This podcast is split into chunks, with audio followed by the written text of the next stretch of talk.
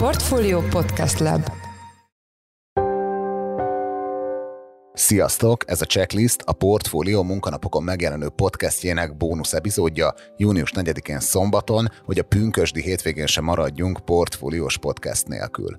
Én Forrás Dávid vagyok, a Portfólió Podcast Lab szerkesztője. A mai műsor első részében Kórász Tamást, a KPMG partnerét kérdeztük a pénzintézeti digitalizáció hazai trendjeiről, valamint Selmeci Kovács Zsoltot, a Zsíró ZRT vezérigazgatóját egyebek mellett arról, hogy milyen potenciál van még az azonnali fizetési rendszerben. Ez az a rendszer, ami azért felelős, hogy hazánkban a belföldi utalások nagy része néhány másodperc alatt teljesül.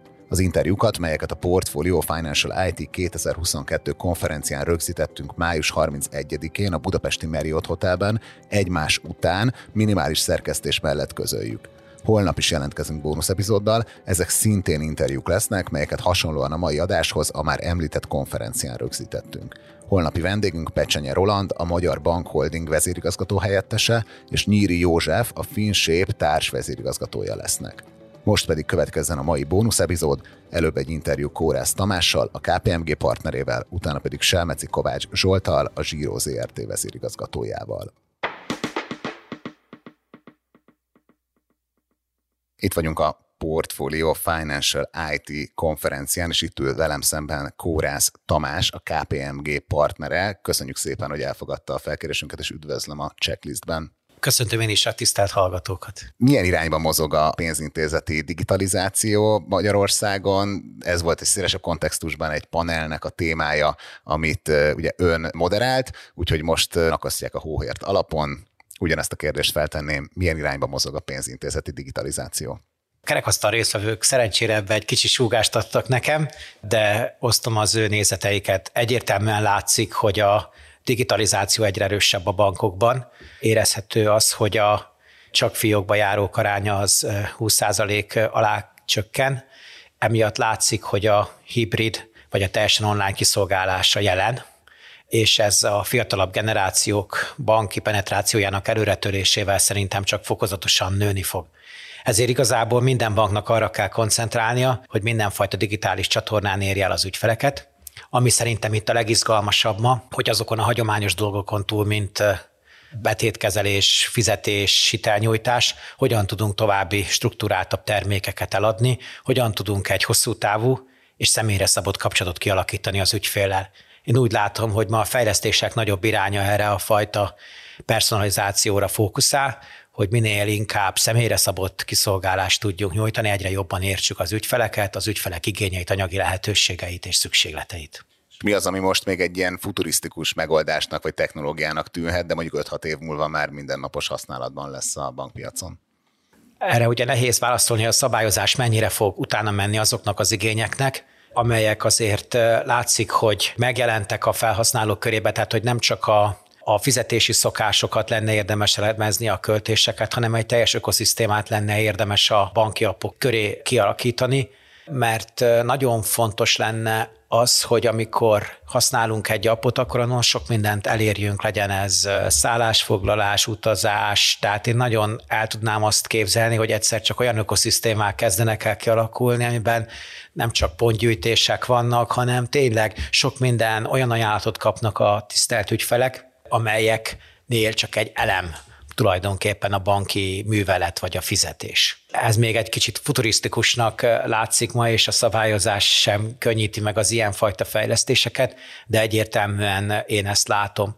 A másik, amit, amit még én ma még picit futurisztikusnak látok, de el fog jönni az idő, ez a, ez a személyre szabadságnak egy sokkal magasabb foka, amikor sokkal több mindent értünk meg az ügyfelekről, az ő fizetési magatartásaikról, terveikről, pénzügyi gazdálkodási módjaikról, költségérzékenységükről, álmaikról, mert én úgy gondolom, hogy ebben még elég komoly elmaradások vannak ma egy átlagos banki környezetben, és ez a fajta massz tömegkiszolgálásból egyre inkább a personalizáció felé kell menni, és nem csak a magas szegmensű privátbanki ügyfeleknél, hanem a, hanem a tömeges ügyfélkiszolgálásban is. De akkor ez azt jelenti, hogy valamilyen férde szuperappá alakulhatnak a, a banki apjaink? Hát az ügyeseké szerintem igen, hiszen a neobankoké is próbál azzá alakulni. Ez egy nagyon nehéz út. Látszik is, hogy a magyar bankok ebben azért talán nem is egyforma messze jutottak, de az látszik, hogy ez abszolút a fókuszban van, és, és, és ezen mindenki dolgozik és mik most a legnépszerűbb vagy leggyakrabban alkalmazott technológiák, és a mesterséges intelligencia az mely területeken hoz most újdonságot? Igen, tehát a kicsit le is lőtte, tehát a mesterséges intelligencia ma talán az egyik legizgalmasabb dolog. Ugye azokból a disruptív technológiákból, amik így megjelentek, legyen ez mobility, legyen ez a IoT eszközök, vagy a felhő. Én úgy gondolom, hogy a mesterséges intelligencia az egyik legnagyobb izgalom a, a bankszektorba, pontosan viselkedésanalízis szempontból, amit nagyon jól föl lehet használni értékesítés támogatásra, de ugyanakkor nagyon jól fel lehet használni például fraud, fraud detektálásra is is.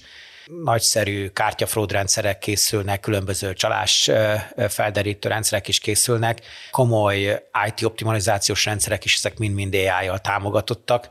Tehát az az izgalmas, hogy már nem csak az ügyfelek találkoznak ilyenfajta eszközökkel, megoldásokkal, vagy nem csak az értékesítés vagy az ügyfélkiszolgás támogatásában, hanem a teljes operációban is egyre inkább megjelenik a mesterséges intelligencia. A másik, amit rendet látok, az a felhőbe költözésnek így a első lépései részben a szánypróbálgatásai, de egyértelműen látszik, hogy egyre több banki működés kerül át a felhőbe. Ez azért régebben sokkal szigorúbban volt szabályozva, ma azért erre már sokkal nagyobb lehetősége van a, van a bankoknak, és ez is ez egyébként egy trend. Illetve amiről még itt a kerekasztalban beszélgettünk, ez a zöldebbé váló IT. Azt gondolom, hogy ez is még egy gyerekcipőben járó trend, de a bankok számára egyre fontosabb lesz a zöld működés, a felelősségteljes működés e, ilyen szempontból is, tehát az ESG fókusz, és emiatt azért komolyan várok ebben lépéseket a magyar bankszektorban a következő öt évre előre tekintve. Az, a szabályozói környezetet már részben érintettük, de Magyarországon mennyire támogatja az innovációt és ezt a típusú digitális fejlődést a szabályozó? Ugye a szabályozónál mindig ugye az szokott lenni a klisé, hogy ugye visszahúzza az innovációt, megnehezíti a, a működést, de én azt gondolom, hogy a minden körülményt figyelembe véve nagyon sok innovatív ötlet előkerül az MNB-ből. Nagyon sok mindenre, akár csak a digitalizációs, digitalizációs stratégia, az egész fizetésforgalom vonatkozásában nagyon sok olyan innováció, javaslat, ötlet, szabályozás került elő, a sandbox logika, hogy különböző fintekek kipróbálhatnak egy védettebb környezetben különböző újszerű megoldásokat. Ezek mind-mind oda mutatnak, hogy a szabályozó is egyre jobban érti, hogy hogyan lehet egy, egy jó versenyt és egy jó ügyfélfókuszú bankrendszert fenntartani. Nyilván ez is olyan, mint a macskaegér játék, hogy mindig a bankok egy picit többet szeretnének, egy picit más, hogy a szabályozónak egy csomó követelményre figyelemmel kell lennie, de én úgy gondolom, hogy, hogy ez, egy, ez egy egészségesen kiegyensúlyozott helyzet. Köszönöm szépen. Az elmúlt percekben Kórász Tamás, a KPMG partnere volt a vendégünk. Köszönjük szépen, hogy elfogadta a felkérést. Itt vagyunk a Financial IT konferencián, a budapesti Marriott Hotelben, és itt van velünk a kitelepült stúdiónkban Selmeci Kovács Zsolt, a Zsíró ZRT vezérigazgatója. Üdvözlöm az adásban. Én is üdvözlök mindenkit. Az első kérdésem az lenne, hogy akik túlságosan elmerültek itt a Zsíró lázban Budapesten vagy Magyarországon, azoknak elmondani, hogy mivel foglalkozik a Magyarországi Zsíró ZRT. A Magyarországi Zsíró ZRT alapvetően pénzforgalmi dolgokkal foglalkozik, ezek közül is ugye a legfontosabb az a bankközi clearing rendszernek az üzemeltetése. Magyarországon mennyiben bankok között pénzátutalás történik, akkor ez rajtunk keresztül történik. Ugye ez a BK rendszerünk az a legfontosabb, ez három elemből áll van, még egy éjszakai elszámolás része, egy napközbeni, és ebből a hírekbe kerültünk viszonylag sokszor az elmúlt időszakban, ez az azonnali fizetési rendszernek az üzemeltetés, illetve az ehhez kapcsolódó kiegészítő szolgáltatások. Alapvetően, ha rólunk beszélnek, akkor mindenkinek ez jut eszébe, de vannak más egyéb szolgáltatásaink, ilyen például a Girinfo szolgáltatás, ami egy központi adatbázis elérést biztosít alapvetően pénzügyi szolgáltatók számára, de ilyen a bank, ez egy ablakos bankváltás segítő, zsíró bankváltás szolgáltatásunk is, illetve vannak egyéb szolgáltatásaink. Köszönöm szépen, és köszönjük azt is, hogy elfogadta a felkérésünket. Ugye jön az AFR2, ez az azonnali fizetési rendszer 2.0. Itt milyen újdonságok várhatóak a, rendszer életében? Ja, az azonnali fizetési rendszer most már több mint két éve rendkívül stabilan és biztonságosan működik. A tranzakciók célba érése az egy átutalás esetében, egy azonnal átutalás esetében ez egy-két másodpercen belül történik. Ugye a cél az alapvetően az volt, hogy 5 másodpercen belül ennél egy gyorsabb rendszert sikerült építenünk, tehát hogy amikor rányomunk arra a gombra, és onnantól, hogy jóváírásra kerül, jellemzően egy-két másodperc alatt végig megy ez a teljes folyamat. Tehát ez azért fontos, mert hogy ez biztosít lehetőséget arra, hogy az azonnali fizetési rendszer ez ne egy fizetési lehetőség, hanem fizetési móddá váljon. Ugye most még Magyarországon viszonylag kevés helyen, helyzetben van arra mód, hogy azonnali fizetéssel fizessünk. Az AFR 2.0, ez pont ezt szolgálja, hogy az azonnali fizetés mint fizetési móddá váljon. Tehát, hogy jellemzően, ha bemegyünk most egy bármilyen szolgáltató központba, akár online térben, akár fizikaiban, hogy zömében azt kérdezik, hogy kártyával vagy készpénzzel szeretnénk fizetni. Mi azért dolgozunk most nagyon sokan, hogy ez a, az azonnali fizetés is egy fizetési móddá váljon, és ennek vannak különböző technológiái vagy lehetőségei. Ugye már jelenleg is része a rendszernek, hogy fizetési kérelmeket tudok indítani mások felé. Ez mennyire terjedt el, és jöhet a felfutása a közeljövőben? Ugye, amikor elindult az azonnali fizetés, akkor rögtön kiegészítő szolgáltatásokkal indul. Egyrészt ilyen volt a másodlagos számlazasítóknak a használata, ugye ezt a bankok számára kötelezővé tette a Magyar Nemzeti Bank egy rendeletben. Ugye ez az adószám, telefonszám és e-mail cím. Ugye ezeket én hozzá tudom kötni most a, a bankszámlaszámomhoz, és ha hozzákötöttem, akkor ezekre is lehet átutalásokat teljesíteni. A másik ilyen volt, ami opcionális volt, ez a fizetési kérelem.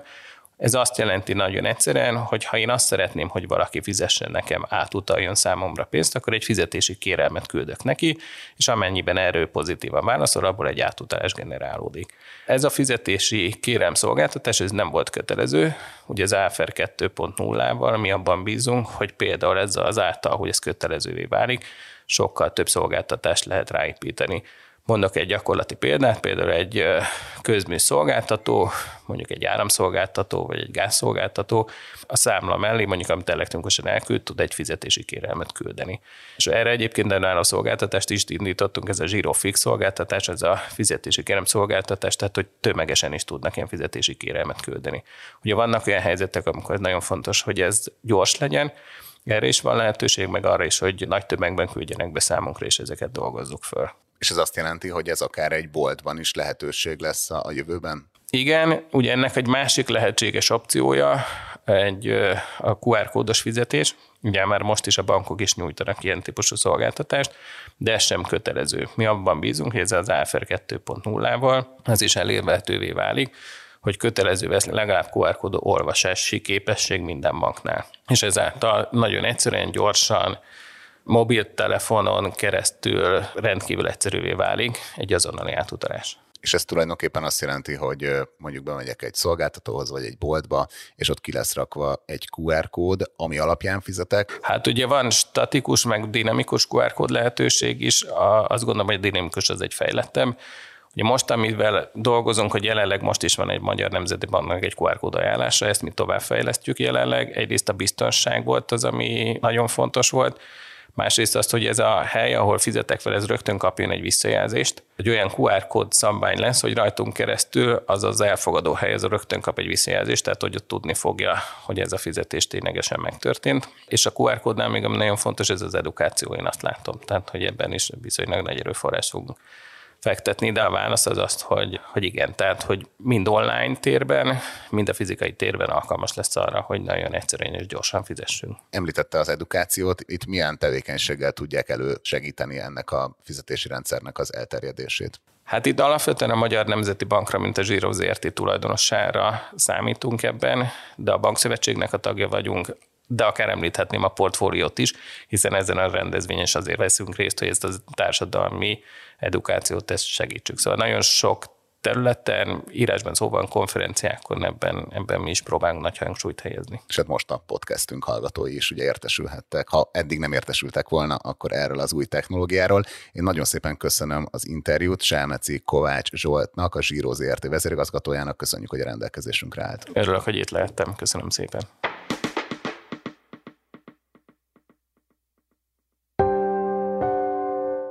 Ez volt már a checklist, a Portfolio munkanapokon jelentkező podcastjének bónusz epizódja. Ha tetszett az adás, iratkozz fel a podcast csatornánkra valamelyik nagyobb podcast platformon, például a Spotify-on, az Apple Podcast-en vagy a Google Podcast-en.